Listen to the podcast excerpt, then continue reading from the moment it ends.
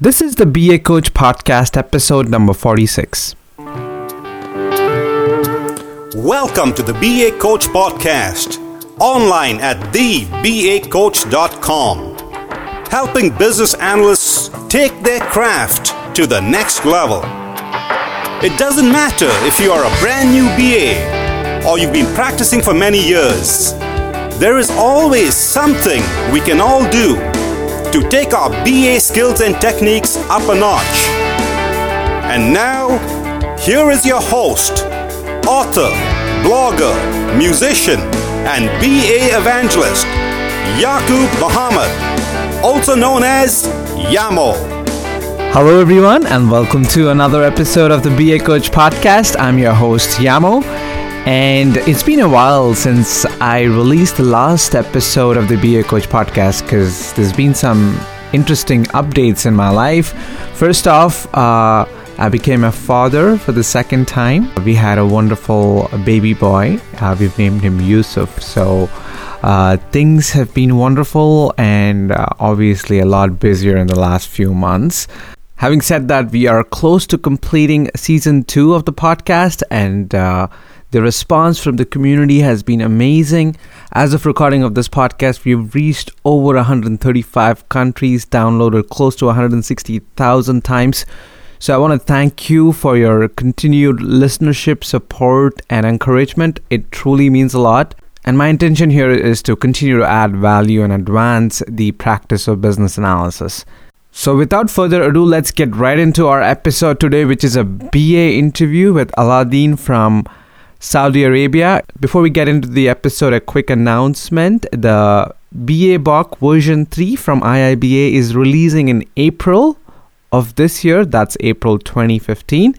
If you're preparing for the exam, which is CBAP or CCBA, you will roughly have maybe six to eight months after the release of uh, the version 3 to take the V2 exam. Although IIBA has not announced the official date when version 3 exam will be available, I mean, it it would be prudent to assume that you're looking at anywhere between late 2015 and early 2016. So, if you're serious about getting certified, we will be creating a comprehensive free mini prep course for you, and you can access it from freeminiprepcourse.com. So, in our BA interview today with Alaeddin, we talk about his journey from developer to becoming a business analyst and how BAs are positioned uniquely to make a difference in the organization, his process improvement engagements, the importance of interpersonal skills, and how he handled non cooperation from stakeholders. And also, as a BA, why is it important for you to sense the different needs of your audience? We talk a little bit about high impact learning experiences with examples and how you can identify them in your practice the value of learning by conscious reflection, the importance of planning ahead for your meeting. And towards the end, we have a general discussion about the BA practice and that part of the world and how it's perceived and uh, what are some of the challenges when it comes to performing business analysis in Saudi Arabia. So, with all of this and much more, here's Alaeddin Hallak. Tell us, how did you get started in this uh, exciting field of business analysis, Alaeddin? Right when you put the word exciting is uh, i gotta have an exciting start so uh, um, yes. no it's it's the usual you know a lot of bas come from a technical uh, or development side so I, I am one of those classic cases of somebody who wanted to be developer but then eventually turned into a ba mm-hmm. so there's nothing too unique about that but mm. you know uh, what's unique is that while I started as a developer and eventually right now I'm a full-time BA, mm. the the journey that I've been in is quite uh, interesting because I have dabbled in many fields. I've considered many different you know professions along the way, and uh, I think about I changed about five jobs in the past eight years. Mm, and nice. you know some some may look at that as you know this guy is not sure, but I think when you look back at it uh, it really helps. So I've done uh, I've done some project management. You know, I've even done some sales, mm. uh, and uh, I've uh, one of one thing interesting is that in 2007. Mm-hmm. I was, you know, reading and all that stuff, and I really had a strong interest mm. and passion in a field. Um, it's called uh, human-computer interaction, mm-hmm. and that is uh, software usability for people who are familiar with the term. So I really was interested in that, and I was doing solutions analysis. So I wasn't really a full-time BA, but I was doing part of that. Mm-hmm. So I got really interested in that, and you know I pursued it on my own, mm. and I think I ended up you know going to India. Oh, interesting. Yeah. Mm-hmm. Uh, in 2007, I sponsored myself and going to India, and I attended a course. I think it was by Human Factors International, mm-hmm. and uh, ended up getting the certificate. So while now I'm not a full-time, you know, usability specialist, it did it did help me a lot in my uh, you know business analysis. So here I am finally realizing that mm-hmm. you know BA is what I want to do. It's not sales, it's not BM. It's maybe usability specialists have their own people, but I I'm just content with you know BA. BA is uh, what I'm really passionate about. Nice. So you had yeah. uh, you had your path was pretty much going from a developer into a business analyst. And you know some detours along the way. yeah, some interesting detours uh, with a self-sponsored trip. Yeah. Pretty cool. So um, looks like you really like this job obviously and and and i think that's one of the reasons why i'm interviewing you because uh, i saw right. your blog and such so what what do you like the most about being a business analyst, and uh, what aspects of it do you like the most?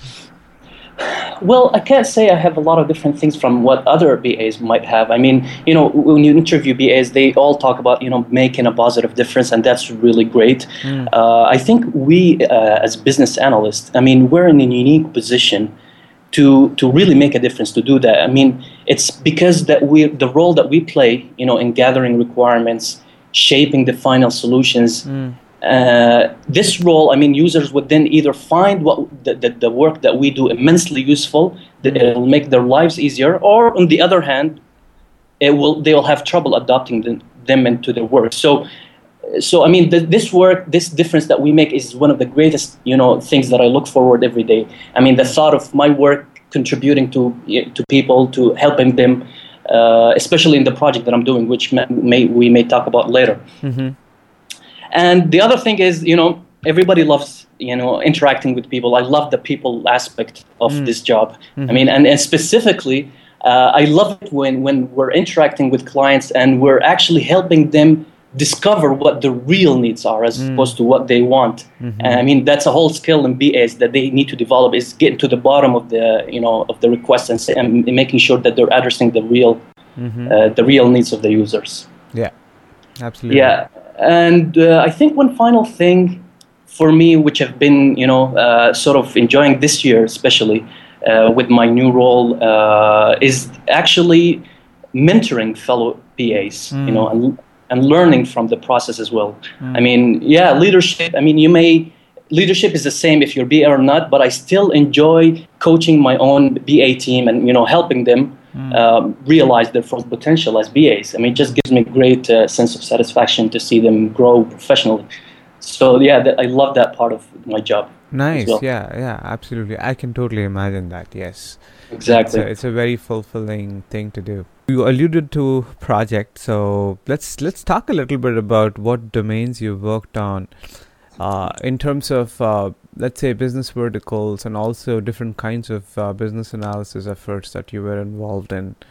Right. So, what domains did you work? Like you you worked in five different uh, companies, right?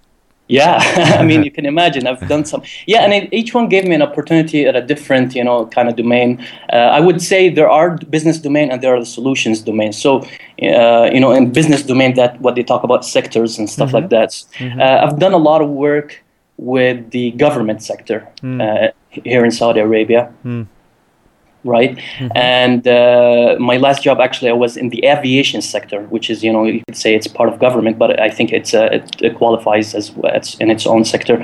I've done a lot of work also on the um, fast-moving consumer goods, mm. F- FMCG, and I think that is, uh, you could say it's retail mm. in, in, a yeah. way, in a yeah. sense. Mm-hmm. Uh, and currently, I'm, I'm working the financial banking sector. Mm-hmm. Uh, with the with Sadad project. I think uh, it's it's Sadad is the uh, national payment system in Saudi Arabia. Okay. So yeah, so that's what I'm doing at the moment. So what what's your favorite domain? Uh, and why? yeah, I mean that's always a tricky question. Uh, you know, I can't say it's a specific one that I favor, but like I would say my favorite solution domain. I mean, being I mean, solution domains are uh, like the actual solutions that you deliver mm-hmm. from content yeah. management to stuff like that. So my favorite solution domains, or you know, what I really enjoyed over the years is uh, where it has to do with business process improvement, like mm.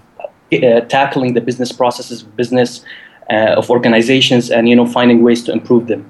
Mm. And uh, I think that really, why it's my favorite it's because I think it has a lot, a wide spectrum of interesting applications mm. and outcomes. I mean, uh, it always makes for interesting engagements. Mm-hmm. These business process improvement projects. Mm-hmm.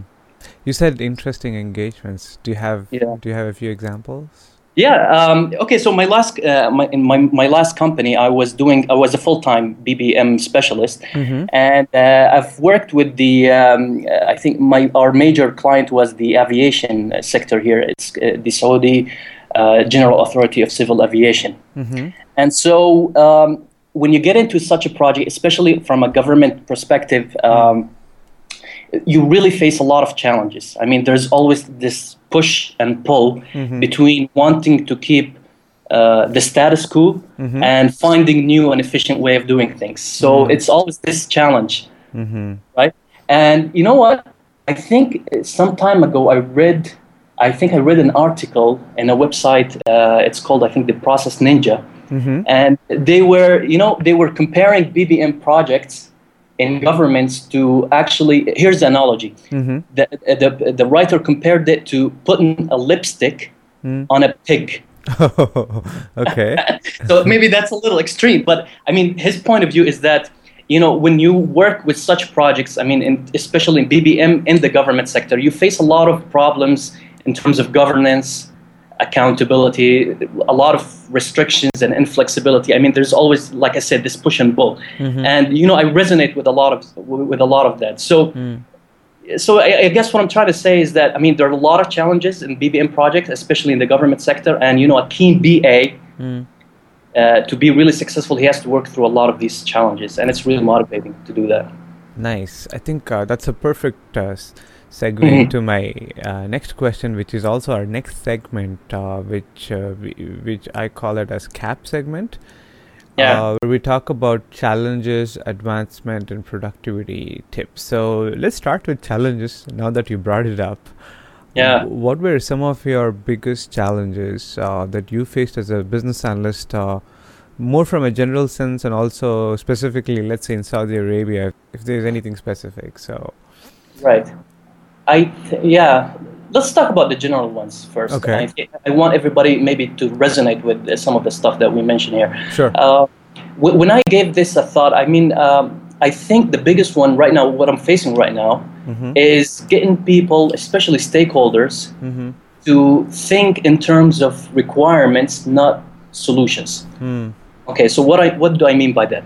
Mm. Uh, in the business analysis, you know, body of knowledge, they say that you, you have re- business requirements, you have stakeholders, and you have solution requirements, right? Yeah. Uh, and business are the ones that high level, and the solutions or the stakeholder requirements are the ones that should be derived from stakeholders. Mm-hmm. So what we find nowadays in our environment, current environment, is that people, especially stakeholders, they jump to solution requirements, mm-hmm. right? Mm-hmm. And they actually think that a solution requirement is actually what my real requirement is. I mean, that's not always true, is it? No. Like, yeah, yeah uh, your stakeholder requirement, your requirement per se, could have multiple solution requirements, and th- and just saying that this is my requirement and it's really a solution to an underlying deeper problem mm-hmm. doesn't really help. It actually creates a lot of other problems. Mm, yeah right? Yes. So I mean, uh, here we, we could fail to uncover the real problem. We could we could fail to even identify alternative, better solutions. So because you're you're fixated on this particular solution and saying that this is my real requirement. Yeah, and I think that's kind of a general tendency uh, with all the stakeholders because yeah. they they always think of solutionizing their their problem because that's exactly. the easiest thing to do, right? Yeah, they jump right to that. Uh, and actually, our job here is to help them, mm-hmm. uh, you know, get to the root of the problem. And I, uh, if you look at the BABOK, there are different techniques for that. I think one of them was the uh, the uh, root cause analysis technique, mm-hmm. in which you ask five whys or you draw a fishbone diagram saying this yeah. is the root cause of your problem. Let's get let's address that, and then we'll address you know the requirement. Yeah, absolutely. So, right? how do you overcome that? Do you use any of these techniques or? Yeah, definitely. I mean, I've been trying to uh, to get my team to use this. I mean, uh, the easiest one is five whys. Mm-hmm. You know how that works. You, you, start asking why. So why is this uh, requ- uh, why is this a problem? So they start getting to the deep of mm-hmm. Uh, one level deeper, and usually five why is, is enough. But you could go for two or 3 mm-hmm. and then you would have arrived at the real requirement, which you could then devise multiple solutions for. Mm. Nice. Right. Absolutely, yeah, for sure. Yeah, you have yeah, to get to the you have to get to the bottom, right? It's not only stakeholders. I mean, it's even our team. Our team has to start also thinking of you know questioning when they sense that they're getting solution instead of requirements. They have to question that. Mm. Yeah, for sure. So, mm, what are the challenges you face in terms of uh, being a business analyst? I think this one I faced on multiple occasions over the years, and it's basically when you be when you become a BA, mm. when you're starting with this field, you uh, you assume that everybody's going to be cooperative, everybody's going to give you their full time, their full attention, mm. and everything. You assume 100% stakeholders engagement, right? Mm-hmm. Yeah, and then you come to the conclusion, you realize that well, that's not true. Mm right? Mm-hmm. And there's no point of blaming the stakeholders because uh, at the end of the day, it partially is your job to engage these people in the manner that uh, that you need. I mean, to to this level of engagement isn't going to come on autopilot from the stakeholders. You'll have to do work on your part. Mm, yeah. Right. And, and I think we face a lot of that. And actually, we've devised a plan in our current environment that we need to increase that level of engagement. Mm. Uh, because not doing so uh, is affecting us, for example, in project delays. You know, you ask somebody to review something and they don't get back to you uh, in the time that you need. Mm-hmm. Or, or they actually miss you miss a lot of major stuff because they haven't been involved as much, mm. right? Yeah and so, so it's no point blaming the stakeholders. It, it's, it's, our responsibility, and it's all it all has to do with you know your interaction skills, the the level of expectations that you said. There's a lot of things we can do about that to mm-hmm. to make sure that we we engage people properly. So uh, how how do you um, yeah. enhance your engagement? And if you have to give a few tips that our BAs could use tomorrow, yeah, what would those be? Well, I mean, you start with with certain expectations, and that's basically when you plan for it.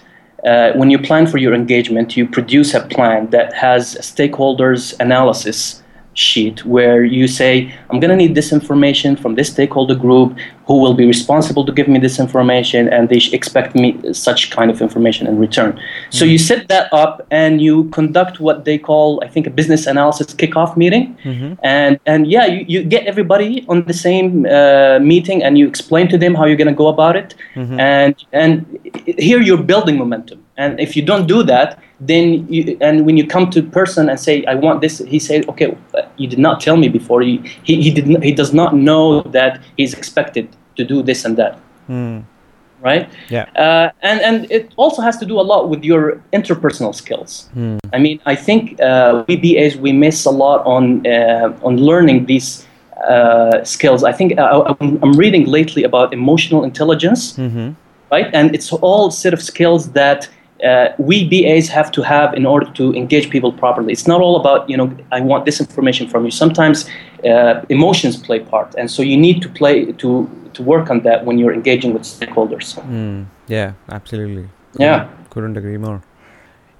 If you have to give something very tactical that our BAs could try out tomorrow to mm-hmm. engage stakeholders, what do you do like to to draw them into the project and to kind of you know give them yeah. that commitment well if it depends if their project is already underway or is, is yet starting if it's yet starting that's a really good opportunity to do what I just said, like the project kickoff meeting, uh, mm-hmm. getting people on the same, uh, you know, on the same picture. Mm. Uh, but if it's already underway, which I think is most of the cases, uh, you have to look at individual cases, like see if not everybody will be on the same engagement level. Some people will be helping you a lot. Some people will be, you know, refraining from uh, extending their full help. Mm. So you have to look at these people, the later ones, and say why are they not being mostly co- cooperative. Mm. And uh, when you identify these individual cases, you'll say, well, this person has some issue with certain part like i mean they're not supporting the project due to some internal agenda or something mm. so it may help that you have a one-to-one meeting with them and you know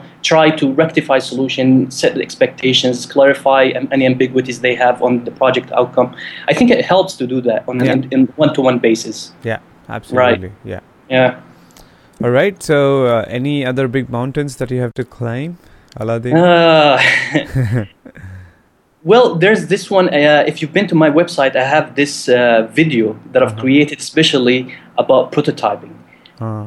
Right, and and I think the whole point of this is visualizing uh, the solution that you're creating to people. So this is a big I think it's a big problem with uh, with communicating to stakeholders what the solution will look and feel like, mm. right? Mm-hmm. And you know, over the years, I don't know if you have experience with that. We've been used to delivering huge requirements documentation. Mm-hmm. Have you ever been guilty of that? I mean, it's like a yeah. thick doc. it's always there, and it's sometimes really boring for people to read. So I I, I can sense yes, diagrams are important wireframes exactly. are important yes yeah so so this the problem with this documentation is that i mean they don't just get the message across and people might you, you cannot be sure that they all you know have read thoroughly and understand what they're getting mm. so you know how to overcome that well you could you know uh, use a lot of diagrams like you said mm. right mm-hmm. um, you could have a separate documentation for a separate audience. Like you might suspect that I have a different audience with different needs,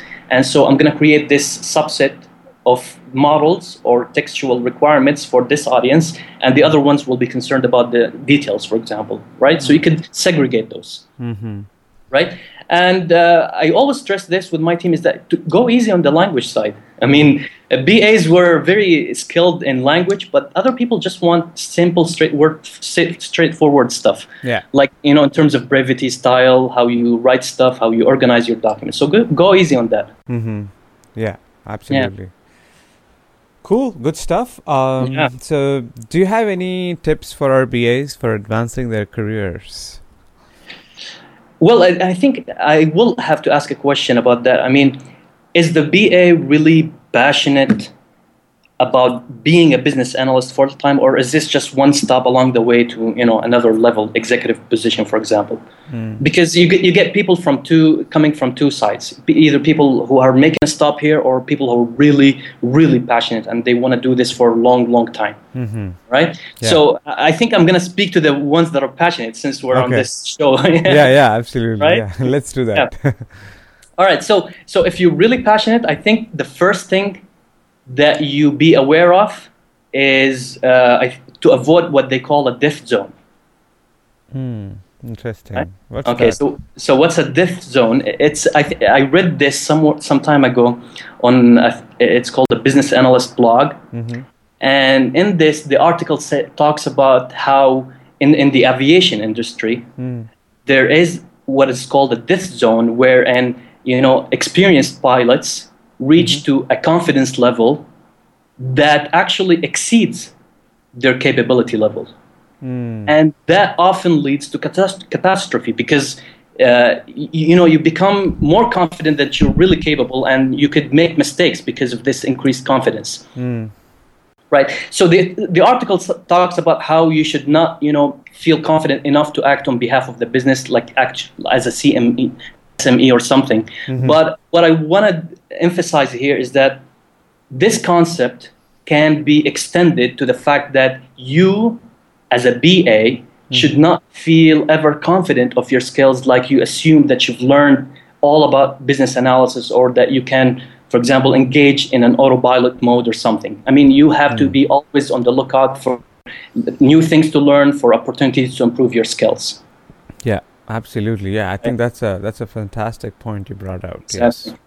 Yeah. So avoid that. So in order to start, you know, improving yourself, you know, you could do some work on the theory side mm. and some other work on the practical side. Mm. Okay, mm-hmm. so on, on the theory part of it, you could. I mean, I think I think you agree with me. The uh, business analysis body of knowledge is the first thing that you should be hitting. Oh yeah, yeah, absolutely. Definitely, yes. you should you should know that by heart. You should uh, pretty much have read it and understood the concepts. Mm-hmm. And it helps if you uh, follow it up with a certification from you know from IIBA. Yeah, do a CCBA or CBAP. Yeah. Exactly, exactly. Mm-hmm. And I'm planning to do that uh, myself. Okay, great. Yeah, uh, there are a lot of books also. Uh, modernanalyst.com has a, lot, a list of great books on the mm-hmm. subject, right? Mm-hmm. Yeah. And there are a lot of great blogs as well, like yours, like the Bridging the Gap. Yeah. Uh, I'm I'm really fan of that blog. Mm-hmm. Uh, the Modern Analyst is a really good resource as well. Mm-hmm. So yeah, so subscribe to those. There are you know some great blogs out there. Yeah, absolutely. Yeah. So just read, extend your read. reach, and you know exactly. just just accumulate knowledge. Yeah okay and and you, and that's not enough by its own so you need to combine that with the practice. Yeah yeah right? absolutely. And, and in here there's an interesting idea that we could be involved in a lot of different ba engagements right? Mm-hmm. but some engagements will give us a lot more reward than others. Yeah. Right? Mm-hmm. and and i try to and i tend to call that the high impact learning experiences. So targeting those high impact learning experiences is really beneficial mm. you know? And what what are those high impact? I mean they could be things like when you have access to a set of best practices or somebody to shadow. Like this is a high impact uh, learning experience because you get to see how other people who have more experience do it. So that's something that you want to be you know involved in if you can. Mm-hmm. right? Other things like if you have uh, a a project where there is got to be a relationship like with the executive or line managers you got to interview those or you got to work with those mm. those people aren't easy as the lower level you know uh, employees so you need to develop a lot of skills to work properly with those kind of uh, you know uh, individuals mm. so that's also you know a high impact i would say yeah yeah for sure i think the common theme sort of intro but the common theme here is that tough mm. Tough is good. So when you find that there's an engagement that it's tough, like it has some sort of upfront ambiguity or something like that, mm-hmm. go for that. Mm. Stretch your comfort zone. I mean, that's what is the high impact. That's where you'll have the most learning. Oh yeah, absolutely yeah. yes. Yeah, I couldn't agree more because that's where you will, you it'll bring out the best in you, and you know just just put everything to test. Exactly, exactly. How else can our BAs advance? Even if you go for engagements if you don't, you know, approach uh, each engagement with the wanting to learn of it. I mean, being conscious that okay, this engagement, I'm going to be learning how to do this and that. Mm. Okay, so let me give you an example. I mean, here's an engagement where there is a project that involves multiple business units, and each has an overlapping responsibilities. So you have an engagement across different, uh, you know, business unit boundaries, right? Mm-hmm. So uh, the regular BA or the one okay who just does what it what he does is he would approach this okay so what do I have to do okay let's do that let's get it over with let's do that you know finish it as quick as possible. I say before you start the engagement just mm-hmm. take a step back and think okay so what am I gonna learn out of this experience mm. right so for example in this example that I gave you okay you could learn that how to manage multiple stakeholders how to handle potentially conflicting requirements mm-hmm. right mm-hmm. so you know consciously that you're going to learn about this stuff. So then w- when you do that, you, you try to devise some solutions. So how, what are the best solutions for this kind of engagement?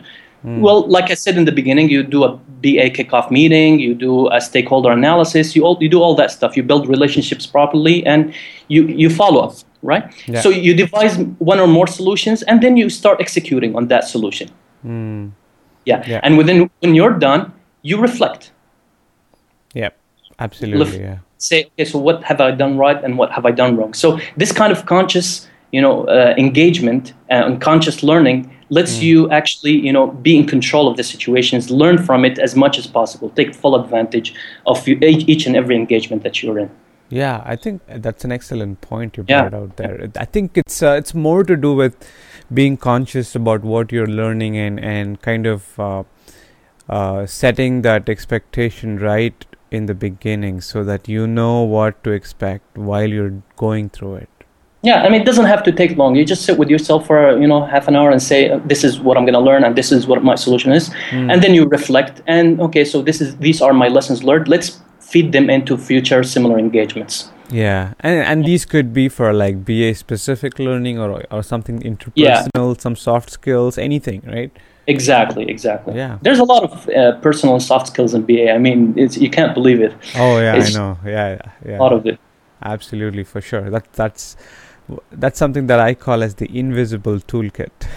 huh? Really? I mean, yeah. I mean, a lot of BAs think of the hardcore skills, but a lot of the soft side, I mean, they miss out on. Yeah. Uh, they should be really training on that as yeah, much. It is. It is absolutely essential for sure.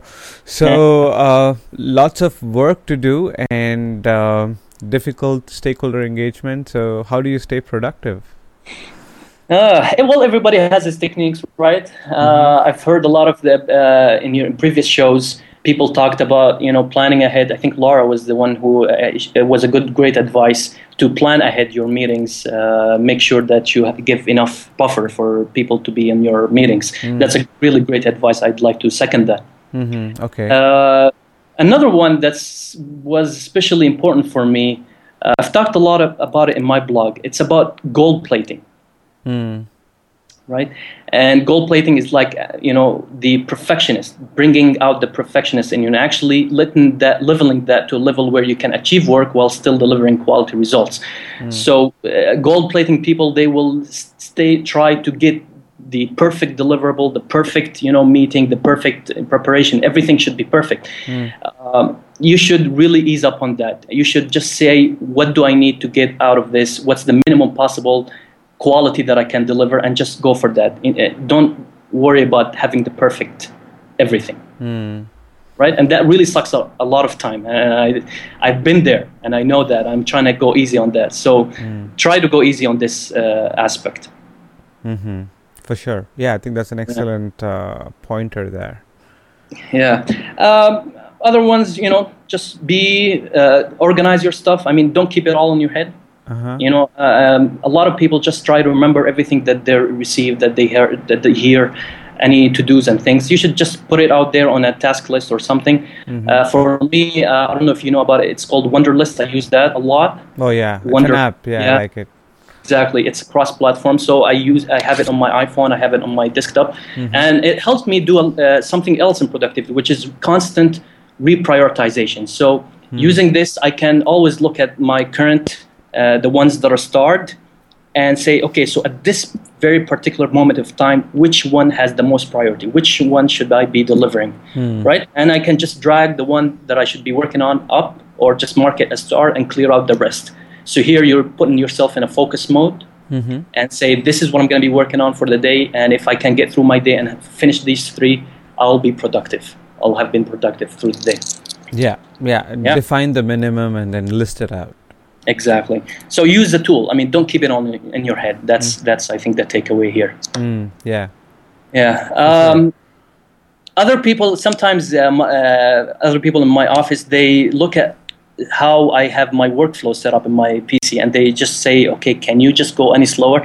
Uh, the idea is that just I mean make sure that you set your machine up. I mean it, this is really important because over time it piles up. You know, if you have a file that you access and you've stashed it some very deep way in your PC, mm. and you, oh, every time you have to access it, you click like ten clicks to get to that file. Mm-hmm. And over time, that really that is time wasted. So I think what I'm trying to say here is that uh, you know streamline your workflow mm. in your PC and your everything. Just make everything accessible, make it easy, so that mm. you can focus and not be distracted by you know uh, having to access stuff or you know change stuff or you know just streamline it. Make sure that it's really accessible.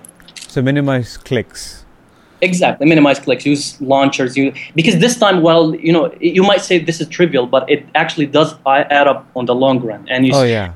Yeah, yeah and, and sure. just the the thing that you're switching mental context so you you were focusing on something and you needed that bit of information. Mm. and to get to that you had to do like 10 clicks Mm. At which point you've lost your momentum, you've lost what you were trying to get to, or uh, you know, it, it, does happen. And I say that you can you just just make it easier for yourself.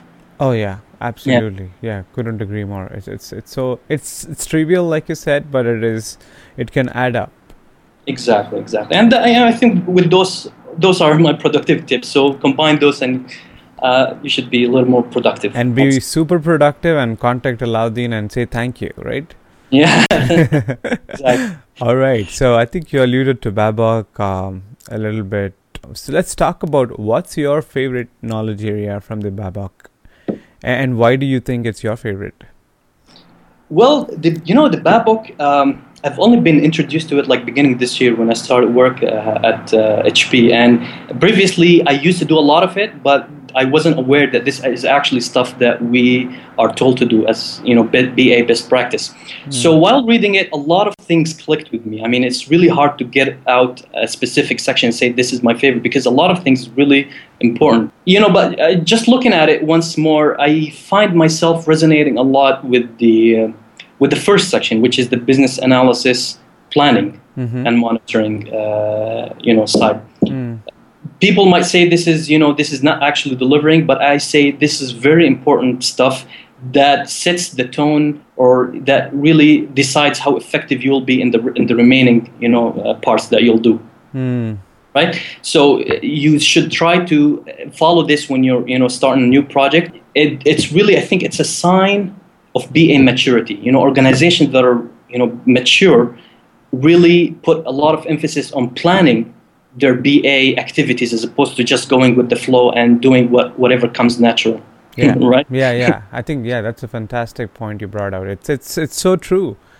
Because uh, yeah. in my organization currently, we we give a lot of emphasis to planning, and, and we have one of the most mature BA practices. So exactly, yeah, right, uh, and and it does really significantly enhance you know your effectiveness in the remaining like in the elicitation part mm-hmm. have you found out that it makes a difference oh, when yeah. you plan when you plan your elicitation sessions they become easier to manage to you know uh, manage and conduct but when you come ad hoc and you just say whatever comes natural whatever comes whatever i need i'll have to do then you might not get the engagement that you're looking for or you might miss out on opportunities yeah. in your elicitation sessions mm-hmm. yeah absolutely for sure yeah and also the other thing is the monitoring side of it yeah. Right. Mm-hmm. There's a there's a saying that uh, a thing that is not measured cannot be improved.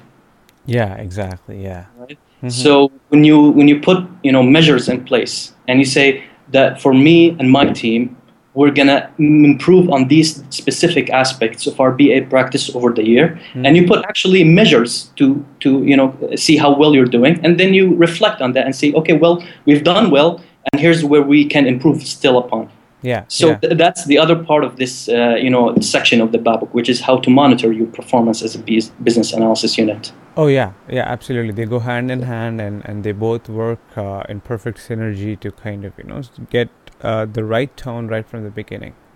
Yeah. So yeah, so that that should be my favorite uh, at the moment, my favorite, and the one that I'm really trying to uh, you know establish in okay. our project. Cool. So let's talk a little bit about uh, the BA practice in your organization and uh, uh, specifically in your organization and more so in Saudi Arabia because I'm, I'm a little intrigued to know how mm. this practice is perceived uh, in that part of the world and how mature it is and how do people see it as and so yeah right so uh, I mean, you, uh, the listeners might know that I work at HP Enterprise Services, and there is the HP Saudi Arabia that they have full operation here in Saudi Arabia, and they're serving multiple projects. Mm-hmm. So, so first thing we should differentiate between HP uh, business analysis practice and the BA practice that we have with what, what one of our current projects. Mm-hmm. So, w- this project is the one that I'm working on is called Sadad, mm-hmm. and it's the national payment system in Saudi Arabia. It actually serves uh, more than 90% of the transactions. Mm. So it's pretty, it's, it's huge, it's pretty mm. big. Yeah, right? I can imagine. And so, yeah, and so when I joined beginning in 2011, uh, there was, I would say, there was a BA maturity, but not to the level that we could say it's following the BABOK or it's following best practices. Mm. There's a lot of things to improve. And a lot of things also, you could find it in other co- uh, companies. Okay, so if we're talking about BA in Saudi Arabia, there's this whole notion that BA, while it's important to be to do upfront, it's it's something that we should we should just get it out of the way so that we can start the real work, the development side. Um, mm. so what so what I mean is that there is not much emphasis. There's they don't understand that this is the biggest area where if you can get it right, you will guarantee the success of your project. And if you if you fail or, or if you try to speed it up and just make it uh, get it over with, you might or you're very much likely to fail in other parts of the project. Mm. Right. Mm-hmm. So I've I've seen this in multiple organizations where I've been. Uh, you know, trying to establish the importance of BA is not easy when you have management that doesn't think the same way. Mm. So yeah, so but in HP, of course, there's this whole emphasis on BA, and actually in HP we have uh, centralized leadership units mm-hmm. in every major region, major region in the world. Mm-hmm. And this is, uh, and they these LUs or leadership units represent business analysis capabilities. Mm-hmm. So for each region, you have a, a, manager, and and they try to you know um, spread the best practices to all projects. Mm-hmm. Some of which is Sadad, mm-hmm. right? Mm-hmm. Yeah. So so here's I'm trying to improve on, on current project, I'm trying to improve the maturity, BA maturity, and I actually find it easy to do that because management has full support for for this. Actually, we're going for CMMI three, so mm. that's a maturity level that you can hit if you have supporting management. So so yes. When you have good management, when you have people that understand the value of BA, it's really easy. Mm. But when it's otherwise, it, it becomes really tough to, to you know put this BA practice hmm. properly. So h- how is it overall? Like you know, if you if you look at it, uh, uh, let's say you know throughout the country, for example, how is it in terms of uh, maturity and, and perception? So there is this awareness that we need a BA. Mm. That's there, mm-hmm. right? So there is this awareness now. When you get when they get the BA now, how much emphasis do they put in this phase of the project of the SDLC? Mm. That's what companies differ in. So I would say, I mean, if I had to give a percentage of maturity in business analysis in this part of the world, I would say um, it's well above 50%. I mm. think it's it's 60, 70. Just, you know, asking for BAs, I think that's good enough indication that there is this awareness. But, you know, we can take it a step further and we can really evangelize that the importance of BA to every and each and every project. Yeah, absolutely. Yeah. Just like how you're doing through your blog and through your exactly. videos and such and Yeah. Yeah. We're trying to yeah. Yeah, exactly. And and and this podcast can be circulated maybe, you know, more so and uh, people can learn more about it. Yeah, one thing of notice here is that while I was researching, I mean, I did not find any BA or IIBA chapters in Saudi Arabia. So that's there was this one, but I don't think they're conducting meetings anymore. So I think that's also something we can, uh, you know, get started again because this will also help spread awareness if you have constant meetings and stuff like that. Oh yeah. So yeah, yeah. Absolutely, couldn't agree more. Exactly. So, Alaeddin, at this point, I really, really want to thank you. We have just uh, run out of time and uh, lots of tips and advice for our BAs. Yeah. Well, so my pleasure. Yeah. Really appreciate you being on the show. Thank you once again for being part of this. Well, thank you for this opportunity. I think your show is very fantastic. Uh, I think I, especially up and coming BAs should be you know be subscribing to this because a lot of tips, even the best uh, you know uh, interviews that you've done, some great names in BA, some very well known people. I think they have some really great stuff, and you know it, it really is different when it's coming from a real BA with a real experience than when it's coming from a book, you know, a usual book. Yeah, so that's what the show is bringing. So re- good job on that. Yeah, thanks, Alaeddin. You know, that, that's my attempt too, right? It's real BA's real experience. That's the tagline, sort of. exactly. Yeah. Well, yeah, awesome. So I'll, I'll talk to you soon. Thanks once again. Thanks again. Thank you very much. Well, I hope you've enjoyed listening to this episode. There are three key takeaways from this episode. First off, invest in learning about interpersonal skills. It is very important. Learn about different personalities, and I wrote about this in a greater detail in my book, The Five Pillars of a Great BA, which you can download for free over at freebagift.com. Number two, you have to be cognizant of different needs of the audience in terms of communication, engagement style, and so forth. And finally, plan your meetings ahead. Think through them so, for your next meeting, maybe spend about 5 to 10 minutes to consciously think through how you will make it flow, how you will manage it, what will be your agenda, and so forth. If you have any questions or want to leave a comment on this episode, please visit thebacoach.com forward slash episode 46. And again, don't forget about the free mini prep course for CBAP or CCBA over at freeminiprepcourse.com. And that's it from me for this episode, folks. Have a good one. Bye for now.